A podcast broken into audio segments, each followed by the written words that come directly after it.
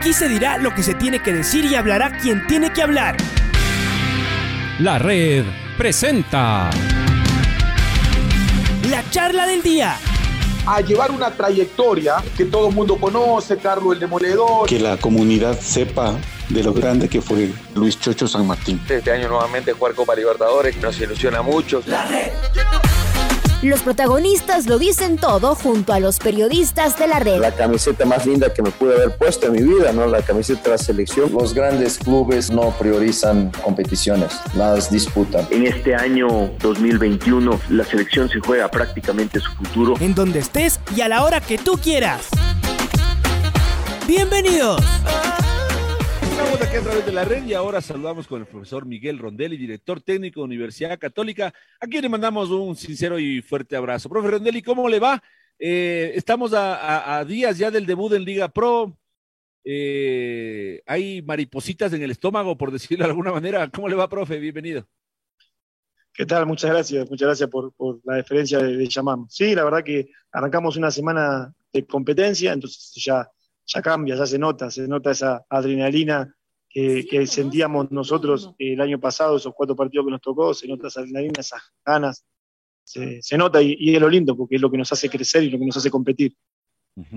Este, este es su primer inicio de torneo ya oficializado como, como entrenador. Eh, ¿Qué sensaciones son parecidas? ¿Cuáles son distintas a las que tenía usted como entrenador de divisiones formativas, de reserva, no solamente aquí en Católica, sino también en su, en su extensa trayectoria en Argentina, sobre todo en Vélez Arfiel.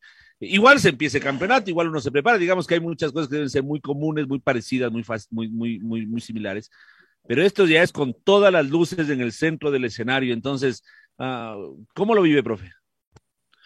A ver, sí, sí, como bien usted dice, eh, en formativas eh, he vivido varios arranques y, la verdad que han sido muy parecidos, sobre todo por, la vicisitud de esta, de esta enfermedad o, de los jugadores que por diferentes razones, caso selección o caso de, arreglar su situación contractual, han llegado eh, sobre la pretemporada, muchas veces en formativas o en reserva nos ha pasado eso, de arrancar con un equipo y, y porque tener que cederle jugadores a la primera o por tener jugadores que se van fichando y se van sumando a último momento, siempre hay que estar recalcando ciertas cosas y cuesta un poquito más eh, engranar eh, el funcionamiento del equipo, pero, pero bueno, eh, sabemos que nosotros así, por eso le digo, fue muy parecido a, las pretemporadas formativas, como dije anteriormente en otras entrevistas, las pretemporadas son distintas ahora, se, se, buscan otras cosas, no es como antes que se buscaba hacer una carga física los primeros días para después soltar con fútbol, sino que ya por, las competencias que empiezan tan de manera inmediata, hay que,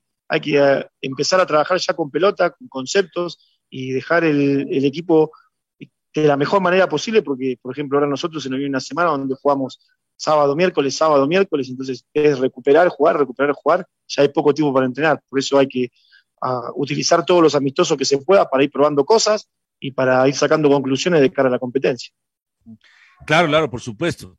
a propósito, ¿cómo está físicamente el plantel? ¿Cómo arrancan, profe? la planificación que usted que se, cumplió acorde a lo que a lo que planificaron, a lo que, perdón, perseguían.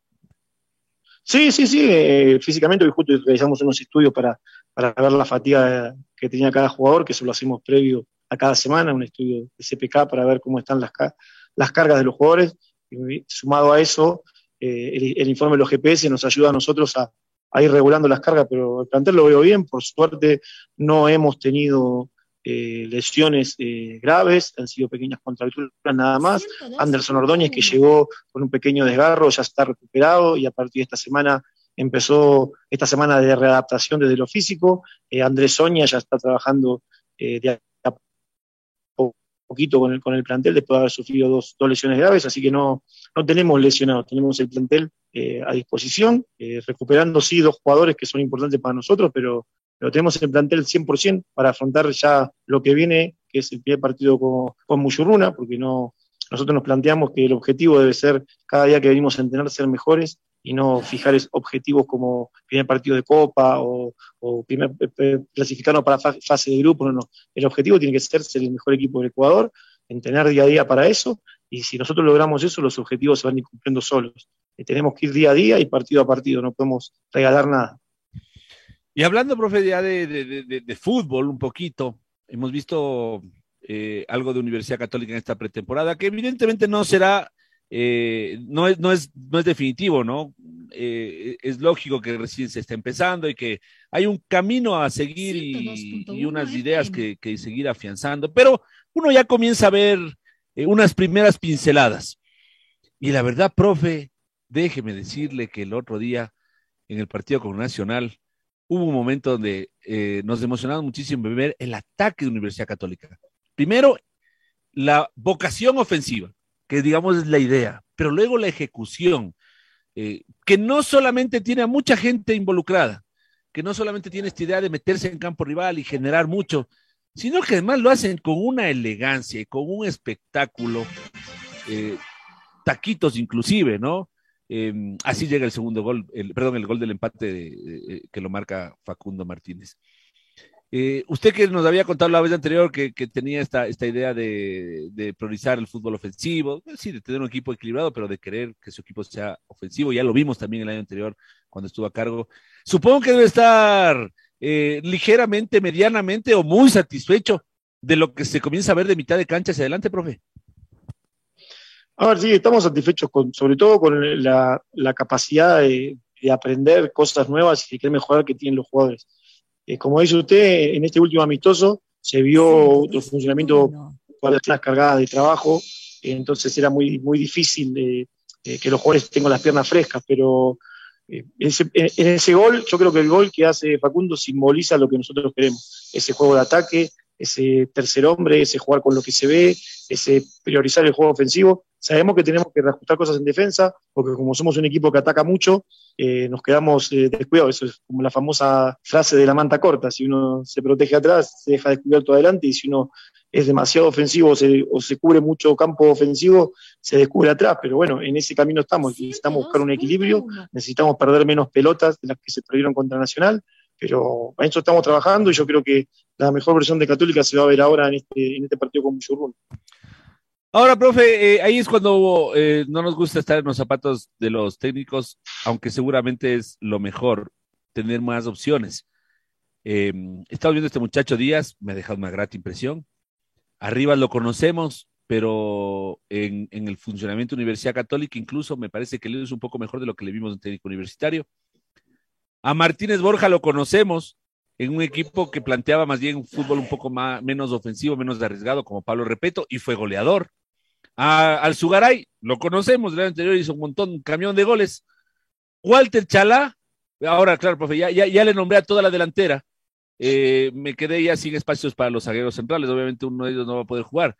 Eh, ¿Cómo solucionar este, este, este lío, profe? Porque usted tiene varias alternativas. Lo de Díaz, por ejemplo, uno dice, Díaz tiene que ser titular. Ay, hijo, pero no está Chalá. Y entonces, ¿qué lío, profe? Bueno, pero eso, eso, es, eso es lo mejor que, que puede tener. La verdad que si algo que, no, que nos gusta eh, a los técnicos es eso, es eh, pensar un plan de juego, idear los intérpretes para ese plan de juego y cuando se desarrolla saber que si sobre la marcha hay que cambiar algo, uno puede ver el banco de suplente y ver soluciones y eso es lo mejor que le puede tener a un, técnico y también a un jugador, porque eh, que un delantero tenga delantero de calidad eh, que compiten a la par con él, lo hace mejor jugador día a día. Lo, ideal sería entrar en una zona de confort donde jueguen siempre los mismos o donde el que sea titular sepa que no tiene nadie que, que, está atrás tratando de, sacarle el puesto. Eso es lo bueno, cuando la competencia es sana y cuando uno lo ve entrenar, sinceramente, ve que eso se van a potenciar. Creo que ojalá tuviéramos siempre los técnicos ese problema. Ahora, en mitad de cancha, profe, eh, vemos que las alternativas son más bien de jugadores un poco más jóvenes, ¿no? Como Clavijo, Zamora y, y, demás. Eh, pero Facundo Martínez, Minda y, y ¿cómo se llama? Y Ceballos son los que estaban, los que están ahí actuando en, primera línea, digamos, ¿no? Usted escogerá cuáles. ¿Cómo ve esa mitad de la cancha en general? En general, profe, porque eh, claro, hay mucho talento, pero también hay mucha juventud. Bueno, eh, eso es eh, también para nosotros un punto bueno. Nosotros tenemos jugadores como Santiago Zamora, que ha, crecido muchísimo. Yo lo conozco desde que llegué al club en 2018, lo tuve en la sub-18. El año pasado fue campeón de reserva, jugó el torneo de segunda categoría, cuando en el 2020 no se pudo competir en formativas por el COVID. Entonces, eh, es un jugador que, está creciendo mucho y que necesita el acompañamiento de los Facundo Martínez, de los William Ceballos, de los Kevin Minda para terminar de formarse como jugador. Emiliano Clavijo ya tiene su experiencia de dos años haber jugado en la América. Entonces, Andrew Draper también, que puede jugar ahí adentro, puede jugar como extremo, es un jugador que, es joven y que necesita el apoyo de, los más grandes. Yo creo que es el mix ideal, tener jugadores con experiencia que marquen el camino desde lo profesional y que se hagan cargo en momentos difíciles, y tener jóvenes que empujan y que tengan muchas ganas de aprender para, mejorar cada día. Yo creo que eh, en ese mediocampo logramos un equilibrio justo entre jugadores jóvenes que están creciendo y jugadores grandes que tienen muchas ganas de seguir y tienen muchas ganas de enseñar sobre todo, porque uno lo vuelve a repetir, eh, lo, vuelve, lo ve en los entrenamientos, cuando eh, un jugador joven se equivoca en algo y el grande lo alienta o le marca el camino o le, enseña qué tiene que hacer, eso, eso, es buenísimo. Tener un espejo donde mirarse es muy bueno. También no hay que olvidarse al chico Andrés Rodríguez, que, debutó contra Nacional, que es categoría 2003, que también el año pasado jugó en la sub-18 y, que tiene un gran futuro. Eh, entonces hay que, hay que ir de a poco y es muy bueno el aporte tanto de Facundo, de William, de Kevin, como el de los demás eh, jugadores de experiencia, pero sobre todo ellos tres que están en la más posición para ser espejo de esos jóvenes. Ahora, profe, hablando un poquito de los, de los, de los laterales, de los carrileros, en algún momento también ayer jugó con, el, viernes, perdón, jugó con línea de tres en algún momento, con línea de cuatro en otro, en otro rato. Eh, nos ha sorprendido muchísimo este muchacho Carrasco, qué bien centra, eh, tal vez no tiene la, la, velocidad de punta de, algunos de otros jugadores, pero tiene gran, desde nuestro punto de vista, una, gran inteligencia, mucha técnica para centrar. Luego tiene a Carabarí por otro lado, Layan Lord, Gregory Anangonó. Está cubierta, me parece, la zona o las dos zonas, mi querido profesor. Sí, sí, ya digo, lo bueno que tienen tanto José, Layan como Marco y Gregory es que pueden jugar de laterales en una línea de cuatro, si bien no son laterales de oficio, pero lo, hacen, lo hacen muy bien en el caso de, José sobre todo, y, pero también nos pueden dar esa variante de jugar en algún momento con línea de tres. Nosotros teníamos planteado, eh, como era un partido comprobatorio, eh, arrancar con línea de cuatro y viendo la posibilidad de que es un sistema que nosotros podemos ya utilizar, línea de tres, que lo hemos entrenado y con lo que los jugadores se sienten cómodos, queríamos probarlo en cierto momento del partido.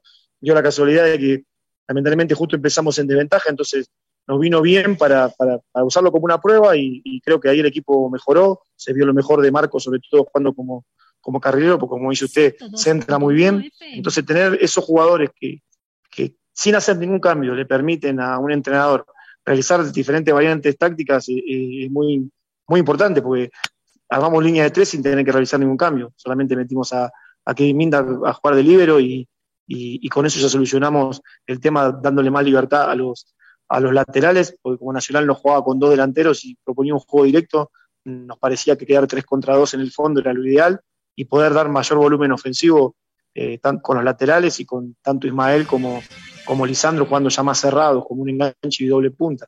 Así que ya le digo, tener jugadores que puedan tener esa versatilidad sin realizar ningún cambio, la verdad que es muy satisfactorio para los técnicos. A propósito, esa, esa faceta me estaba olvidando cuando hablábamos del ataque, profe. En algún momento el equipo jugaba un 3-2-5. ¿Estoy leyendo mal? ¿O estoy siendo demasiado ambicioso, profe? ¿O era eso? no, es que nosotros habíamos planteado eh, jugar, cuando pasamos a línea de tres, la línea de tres con los dos centrales, con Roxon y con Schubert, eh, uno por izquierda, uno por derecho, uno con cada perfil, jugando con Kevin en el medio de la saga, ahí teníamos los tres, jugar por delante de ellos con dos volantes como Facundo y, William, distribuyendo el juego, organizando el juego, y Lisandro como un enganche, dos puntas y dos por afuera, que eran eh, Marco Carrasco y José Carabalí, que eran un, un 3, eh, un 3, 2-5, eh, sí, era así, tal cual, lo leyó perfectamente. Era, esa era la, opción que teníamos para ir a buscar el partido. Yo creo que se vieron momentos de buen fútbol, hubo chispazos, hubo rafas, sé que tenemos que mejorar, pero, también hay que saber que el rival también juega, y Nacional es un equipo fuerte, un equipo físico, un equipo que propone juego directo, entonces creo que fue una buena prueba y, que si bien tal vez el hincha quiera que se mejoren cosas, nosotros estamos en ese mismo camino, pero el equipo por momento deja buenas sensaciones y eso, eso es muy bueno. Eh, al último técnico de la Universidad Católica le iban a hacer eso fue a, Jorge Célico. Loco Célico. Loco lindo, le decía yo. Está loco, profe. Una vez justo con el Nacional, sacó a los dos centrales para poner dos delanteros y terminó jugando con un central, con un, no, ni siquiera era el central, pero le había expulsado al otro, con Facundo Martínez jugando de último hombre y el resto todos para arriba, una locura linda. Una locura linda que me hizo acordar de él, profe, eh, con un 3-2-5, eso no se ve que desde los 70s, en los 60 jugaban con dos externos, los insiders, como les decían, ¿no? Y el, y el centro delantero, o sea, una, ya, ya ni los términos se utilizan, profe, de, esa, de ese 3-2-5. Sí, a ver, el, el, esquema, nosotros consideramos que siempre hay esquemas eh, cuando uno dispone de la pelota, porque yo no hablo de que no posea la pelota, porque la posesión es, eh, no, existe en el fútbol. Uno dispone de la pelota y con eso propone o no, pero uno dispone de la pelota o no dispone de la pelota. Nosotros creemos que cuando el equipo disponga de la pelota, tenga diferentes variables para armar diferentes estructuras. En este caso fue la del 3-2-5, esa es una, variable, puede ser también eh, otro tipo de, estructura, puede ser 2-3-5. Eh, la idea es tener un, esquema o una distribución en el campo cuando disponemos de la pelota. Lo que sí los jugadores deben ser inteligentes y, deben tener ese sacrificio. En el caso de que se pierda, rearmar un bloque defensivo por los caminos más cortos y armar otro bloque cuando no dispongo de la pelota. Yo creo que el fútbol va hacia ese lado, en tener un esquema táctico no de inicio, que es solamente la formación que uno le puede dar al, hincha para que sepa quiénes son los jugadores que inician, pero después se van armando estructuras. Y hay estructuras cuando uno dispone de la pelota que pueden ser muy ofensivas o pueden ser menos ofensivas, depende de la idea de juego que le queda, que tenga cada entrenador y todas son respetables. Y también debe haber estructuras cuando no se dispone de la pelota, porque tanto el ataque como la defensa, yo creo que lo, lo tienen que interpretar o es una responsabilidad de todos los jugadores. Nosotros buscamos un equipo donde nuestro primer defensor sea el número 9 y nuestro primer delantero sea el defensor central. Y ahí, profes, donde tal vez hay un poquito más que, enfocarse en el retroceso, cuando no, como usted dice, cuando no se dispone del balón. Eh, Católica en los últimos años se caracterizó por ser un equipo de, ataque, ¿no? Entonces, es como que el diseño del equipo, y más cuando han llegado técnicos como Jorge Célico, luego usted, eh, y en la mitad Santiago Escobar, que eran técnicos de ofensiva, es como que se siente mucho más cómodo atacando. Pero en el fútbol también hay que defender. Y nos dio la sensación, profe, de que ahí está como eh, por ahora este pequeño eh, tema que hay que mejorar, que es el, bloque defensivo. No hablo, de, no hablo de los defensas de Juber y de Rentería o de Minda, sino en general del sistema defensivo del equipo. Eh, ¿Cómo hacer, profe, para que esto eh, logre dar un salto de calidad, tomando en cuenta que, a ver, uno ve los jugadores que tiene, la idea de suya, uno confía en que esto a mediano plazo va a estar solventado. El tema es que la competencia comienza este fin de semana y usted tiene 15 días o menos, tiene Copa Copa Libertadores. Entonces ahí es como que se pone un poco una, presión adicional. ¿Cree que lo consiga, profe, en estos días? Sí, yo creo que en ese camino vamos. Eh, como dice usted, eh, más allá de la idea que tenga un, entrenador, eh, es, siempre está esa disyuntiva, ¿no?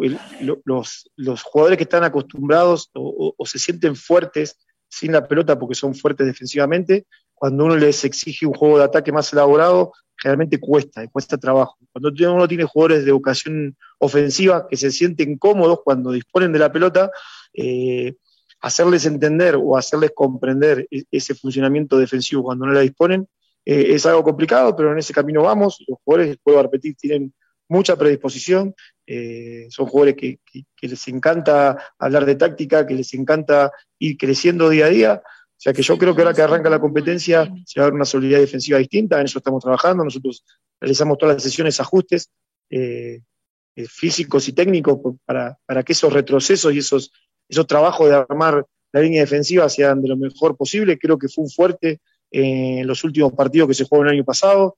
Eh, si usted ve los cuatro partidos que disputamos el año pasado con nosotros como técnicos, si bien no cambiamos mucho, sí nos hicimos, lo quisimos hacer fuerte en esa contención, no en la parte defensiva, sino en cómo quedábamos parados, lo que vulgarmente se llama marcar en ataque, cómo quedábamos parados cuando el equipo atacaba. Y si usted se pone a repasar esos partidos, si bien sufrimos los primeros 10 minutos contra Delfín hasta que el equipo se acomodó, después el equipo le gana 2-0 a Delfín, empata 1-1 con Barcelona en el Monumental, le gana 1-0 pudiendo haber hecho más goles contra Orense, y le gana 3-0 a 9 de octubre, es decir, que en cuatro partidos sufrió un solo gol y no sufrió tantos contragolpes ni desajustes. Así que en ese, en ese camino estamos, sabemos que hay jugadores nuevos, y que como se sienten familiarizados con el ataque, la parte ofensiva la capta mucho más rápido que esa parte de contención, pero, pero creo que con el trabajo y la predisposición de los jugadores se va a arreglar en el corto tiempo. La idea es quedar, estar dispuestos a atacar, pero no quedar expuestos. Y profe, ¿y cuál es la, idea suya eh, de inicio? ¿Comenzar con cuatro o con tres en el fondo? A ver, como le dije anteriormente, nuestra idea es poner en, cancha un equipo que se adapte a diferentes variables. La idea es arrancar con cuatro en el fondo, pero después ya todo va a disponer de cómo se posicione eh, el rival en ataque y en defensa. Nosotros cuando hacemos el análisis del rival, analizamos eso. En la fase de disposición del balón, cómo, cómo se distribuye para saber dónde podemos generar ventajas. Y en la parte de, que no dispone del balón, cómo se posiciona, a qué jugadores deja de referencia, a qué jugadores deja descolgados, y en base a eso armar una estructura defensiva que nos permita atacar buscando ventajas, pero sin sufrir desajustes en defensa. Entonces, la idea es arrancar con cuatro eh, jugadores en el fondo, pero después no, se descarta la opción de jugar con tres o hasta con dos. Todo depende de, cómo, cómo, se posiciona el rival. Por eso para nosotros es fundamental que tener jugadores que se puedan desenvolver en diferentes posiciones y, realizar los cambios tácticos sin tener que realizar un cambio. Ah, quiero estar cuando juegue con dos defensas, profe. Ah, porque eso sí va a ser bien entretenido, para sufrir un montón ahí. No se preocupe, tomaré una agüita aromática antes para, para controlar los nervios, pero ahí estaremos. Ah, nos va a encantar. A ver, si, si, si jugamos con dos defensas, tomaremos ese, ese riesgo, pero siempre teniendo una estructura de contención que, que nos permita rearmarnos de manera defensiva, pero no, no sería loco si el rival nos deja solamente un punta que defendamos con dos. Sí, sí, por supuesto. No, no, pero va a estar lindo, va a estar lindo, profe. No me haga ilusionar, por favor. Profe, una de las cosas lindas que ha tenido Universidad Católica durante estos 10 años, desde, yo insisto, Jorge Célico creo que es el referente principal de, de, este cambio de Católica en la historia. Él agarró el equipo de primera justo hace 10 años y lo logró ascender. Eh, ha sido que el equipo, eh, y usted que ya está un tiempo en Universidad Católica, no solamente se ha conformado por buenos jugadores, sino principalmente por, por, buenas personas, ¿no? Entonces, han ido llegando distintos jugadores y en Universidad Católica se han ido, entre comillas, adaptando, a lo mejor ni siquiera necesitaban adaptarse, sino que ya era, era su forma propia de ser. Eh, y Universidad Católica ha tenido planteles muy sanos en los últimos, en los últimos años, con con cierta, todos sabemos que en el fútbol no todo el mundo son panas, como decimos acá, no es que son amigos del alma ni que se van a todos los días a, tomar un café juntos todo el mundo, no. Pero en, dentro de, las diferencias siempre ha habido mucha armonía en el club de Universidad Católica. ¿Cómo se han adaptado los jugadores nuevos? Tengo, tengo entendido que Rodrigo Rivas, por ejemplo, Ismael Díaz, son un par de cracks, no en la cancha, me refiero afuera. No, a ver, sí, la idea del, perfil que tiene Católica cuando ficha jugadores es eso, no es solamente fijarse en la parte futbolística, sino también en la parte humana y profesional. Yo eso lo tengo desde que eh, trabajaba en formativas, cuando uno busca el perfil de jugador para la Universidad Católica, no solamente busca buenos jugadores, sino también busca buenas personas y excelentes profesionales. Entonces, los jugadores que han llegado están en, esa, en ese camino, en esa tónica, por eso ha sido mucho más eh, fácil eh, su acogida con el grupo, su, acoplamiento con el grupo. Eh, como dije antes, son no solamente excelentes profesionales y se los ha fichado por sus cualidades futbolísticas, sino que también que se han analizado como son, como personas y como, y como seres humanos, y eso es, lo que hace fuerte a un grupo. Como dice usted, no todos son amigos, pero sí es, eh, es bueno ser buen compañero, buen profesional y armar un grupo unido, porque cuanto más, esté, más unido esté el grupo, más fácil es lograr los objetivos. ¿Qué objetivos, profe? ¿Qué se plantea? O sea, permítame soñar. Yo, yo el otro día les decía a, mis amigos que nos siguen en, Twitter que el hincha católica tiene, creo yo, razones para ilusionarse este año. Eh, uno se pone a ver es, la cantidad de goles que sumó Católica en, antecedentes, ¿no? La cantidad de goles. Si uno llega, el, equipo llega a ser eh, la mitad de las posibilidades de gol que generó la vez anterior y de eso marca solamente una fracción, es un equipo que termina haciendo dos o tres goles por partido, profe. No, usted sabe que no estoy mintiendo. El año anterior, ¿cuántas opciones de goles se generaban por partido? ¿Cuántas se fallaban y un el porcentaje muy pequeño de conversión de, Por eso digo, si es que solamente se mejora un poquito ese porcentaje de eficiencia adelante en ataque, estamos hablando de, otra cosa. Eh, ¿Se pone usted también a soñar, profe? ¿Se anima a soñar usted con este equipo? ¿Los jugadores sueñan, los directores, los directivos sueñan con lo que están haciendo? A ver, yo ahí divido, lo que dice usted es correcto, pero yo lo divido en dos. Yo tengo que, de mi lugar, de, mi puesto, yo tengo que dividir esto en dos. Yo necesito que el hincha se ilusione. Yo necesito que el hincha se ilusione porque de esa ilusión del hincha vivimos nosotros. Y nosotros, como cuerpo técnico y los jugadores, como grupo de trabajo, lo que nosotros debemos enfocarnos es, en, hay dos cosas. Usted dijo cuál es el objetivo. Una cosa es el premio y otra cosa es el objetivo. El premio vendría a ser esa zanahoria que está en la punta del conejo que el conejo quiere, agarrar sí o sí. Bueno, ese es el, premio. El premio es eh, entrar en fase de grupo, pelear lo más que se pueda en la Libertadores, pelear una etapa y por fin, ojalá, jugar una final. Ese vendría a ser el premio. Para lograr ese premio sabemos que nada se consigue mágicamente. Entonces, ¿cuál es nuestro objetivo? Nuestro objetivo es entrenamiento, entrenamiento, pelota, pelota, minuto a minuto, partido a partido. Es decir, cuando un jugador llega, hoy llegó el día lunes a entrenar, se tiene que ir y se, se tiene que sentir mejor jugador de lo que llegó. Mañana debe venir a entrenar y al irse debe sentirse mejor jugador de lo que llegó. Entonces, ese ir creciendo día a día, ¿sí? cuando dispute un partido, sea el partido que dispute, sea el entrenamiento, la tarea que realice en el entrenamiento tiene que ser la mejor tarea que yo disputo. El partido tiene que ser el mejor partido que yo disputo. Y él dice, partido a partido, eh, entrenamiento a entrenamiento, día a día, nos tiene que convertir en nuestro objetivo. ¿Cuál es nuestro objetivo? Ser el mejor equipo del Ecuador. Y si nosotros logramos ser el mejor equipo del Ecuador, créame que esos premios van a llegar solos. Entonces yo invito a que el hincha se ilusione, pero nosotros lo que tenemos que hacer es no ilusionarnos, sino trabajar día a día en ser mejores de lo que éramos el día anterior. Y eso nos va a hacer crecer como equipo. Y nuestro objetivo es ser el mejor equipo del Ecuador. Y cuando seamos el mejor equipo del Ecuador, los premios van a venir solos. Finalmente, profe, agradeciéndole por esta riquísima nota, hablar de fútbol no hay nada que hacer, que es, es muy gratificante. ¿Nos puede contar qué novedades tiene para el fin de semana? ¿Con qué jugadores no puede contar, ya sea por lesión o por suspensión o por falta de inscripción? Que esto a veces también es un poco común en estos primeros partidos. A ver, no, de los que, lo que tenemos en el plantel están todos a disposición, como le digo, eh, tanto Anderson Ordóñez como eh, Andrés Sonia eh, están recuperados, pero están en esa fase de readaptación eh, entonces no, están a disposición. Walter Charaya superó el COVID y entrenó de manera diferenciada, pero con normalidad. Ya a partir de mañana se suma del grupo, así que tenemos a todos los jugadores disponibles, tanto para el partido de Muyuruna como para el partido de Bolívar. Así que buscaremos armar el mejor equipo. Para, como le digo, acá nadie tiene el puesto comprado y todos los jugadores saben que día a día luchan por ganar su lugar en los 11 y eso es lo mejor que nos puede pasar. Yo, yo sé, profe, que estamos tan, tan, tan, tanto tiempo de, distancia del partido que no me va a decir, porque además seguramente no lo tiene definido al 100%, pero de los 11 jugadores que van a saltar a la cancha, ¿cuáles nombres ya tiene usted ya como, no sé si decir fijos, pero es decir como, ok, con estos podría comenzar, o ya los 11? No, no, yo le digo, si usted analiza este plantel, lo ve entrenar este plantel, sabría que no hay ninguna, ninguno que tenga el puesto asegurado. Empezaríamos todos los días sabiendo que podría ser un once diferente, así que si le digo hoy, no tengo ningún jugador que fue seguro de titular. Y eso es lo mejor que me puede pasar, no por duda, sino porque los veo a buen nivel a todos. Ahí estamos mal, profe. Porque ahí sí, el, la, 10 tiene que darle al Facu. Ahí el 10 y, el, no, no, el 10 y 10 la más. Numeración, la, numeración, la numeración ya está establecida, los dorsales ya están. La 10 a Facu no se la saque nadie. No, no, no, yo digo en la cancha. Usted, póngale al Facu, profe, y ahí vamos a llevarnos bien.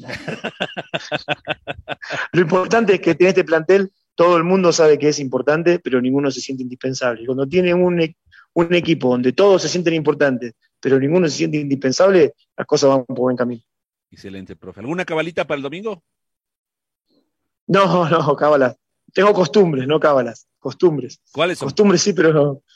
No, no puedo decir las costumbres. Si digo las costumbres, el rival va a tratar de que esas costumbres no se, no se cumplen. Pero si alguna costumbre tengo. Pero la única cábala, costumbre que hay es trabajar día a día. Eso es uno puede tener costumbres, rituales para sentirse cómodo, pero sabemos que cuanto más entrenemos, más suerte vamos a tener. Sí. ¿Y quién reza por usted, profe? ¿Cómo? ¿Quién reza por usted? Bueno, eh, mi familia, acá tengo a mi esposa, tengo a mi familia, eh, a mis amigos que de Argentina me están haciendo el aguante, que me felicitaron el día que nos nombraron, así que todos eso y, y también, no solamente por mí, sino por el equipo, creo que todos los hinchas de Católica rezan antes de cada partido. Sí, digo, porque como además del equipo católico, obviamente alguien, alguien Por eso, siempre, siempre, nosotros rezamos siempre antes de entrar, y, pero, pero ese rezo es para que, para, para que nos bendiga el Señor y que salgamos enteros como salimos, no, no para buscar el, triunfo, porque si no sería pedirle demasiado. Claro, además. El, triunfo tenemos que encargarlo nosotros. El, triunfo, el otro equipo también rezará y terminará empatados. Claro, y el rezo es para. el rezo, rezo es para ¿quién reza más? Claro, el resto es, el resto es para, para que el Señor nos cuide, nos saque sanos y salvos como entramos, y después de ganar, y eso tenemos que ocupar nosotros entrenando y trabajando día a día. Profe, muchas gracias por estos minutos. Estamos muy agradecidos. Esperamos No, tener contacto por permanente favor. con usted y mucha suerte. ¿ah? Cuando usted, cuando usted guste las órdenes.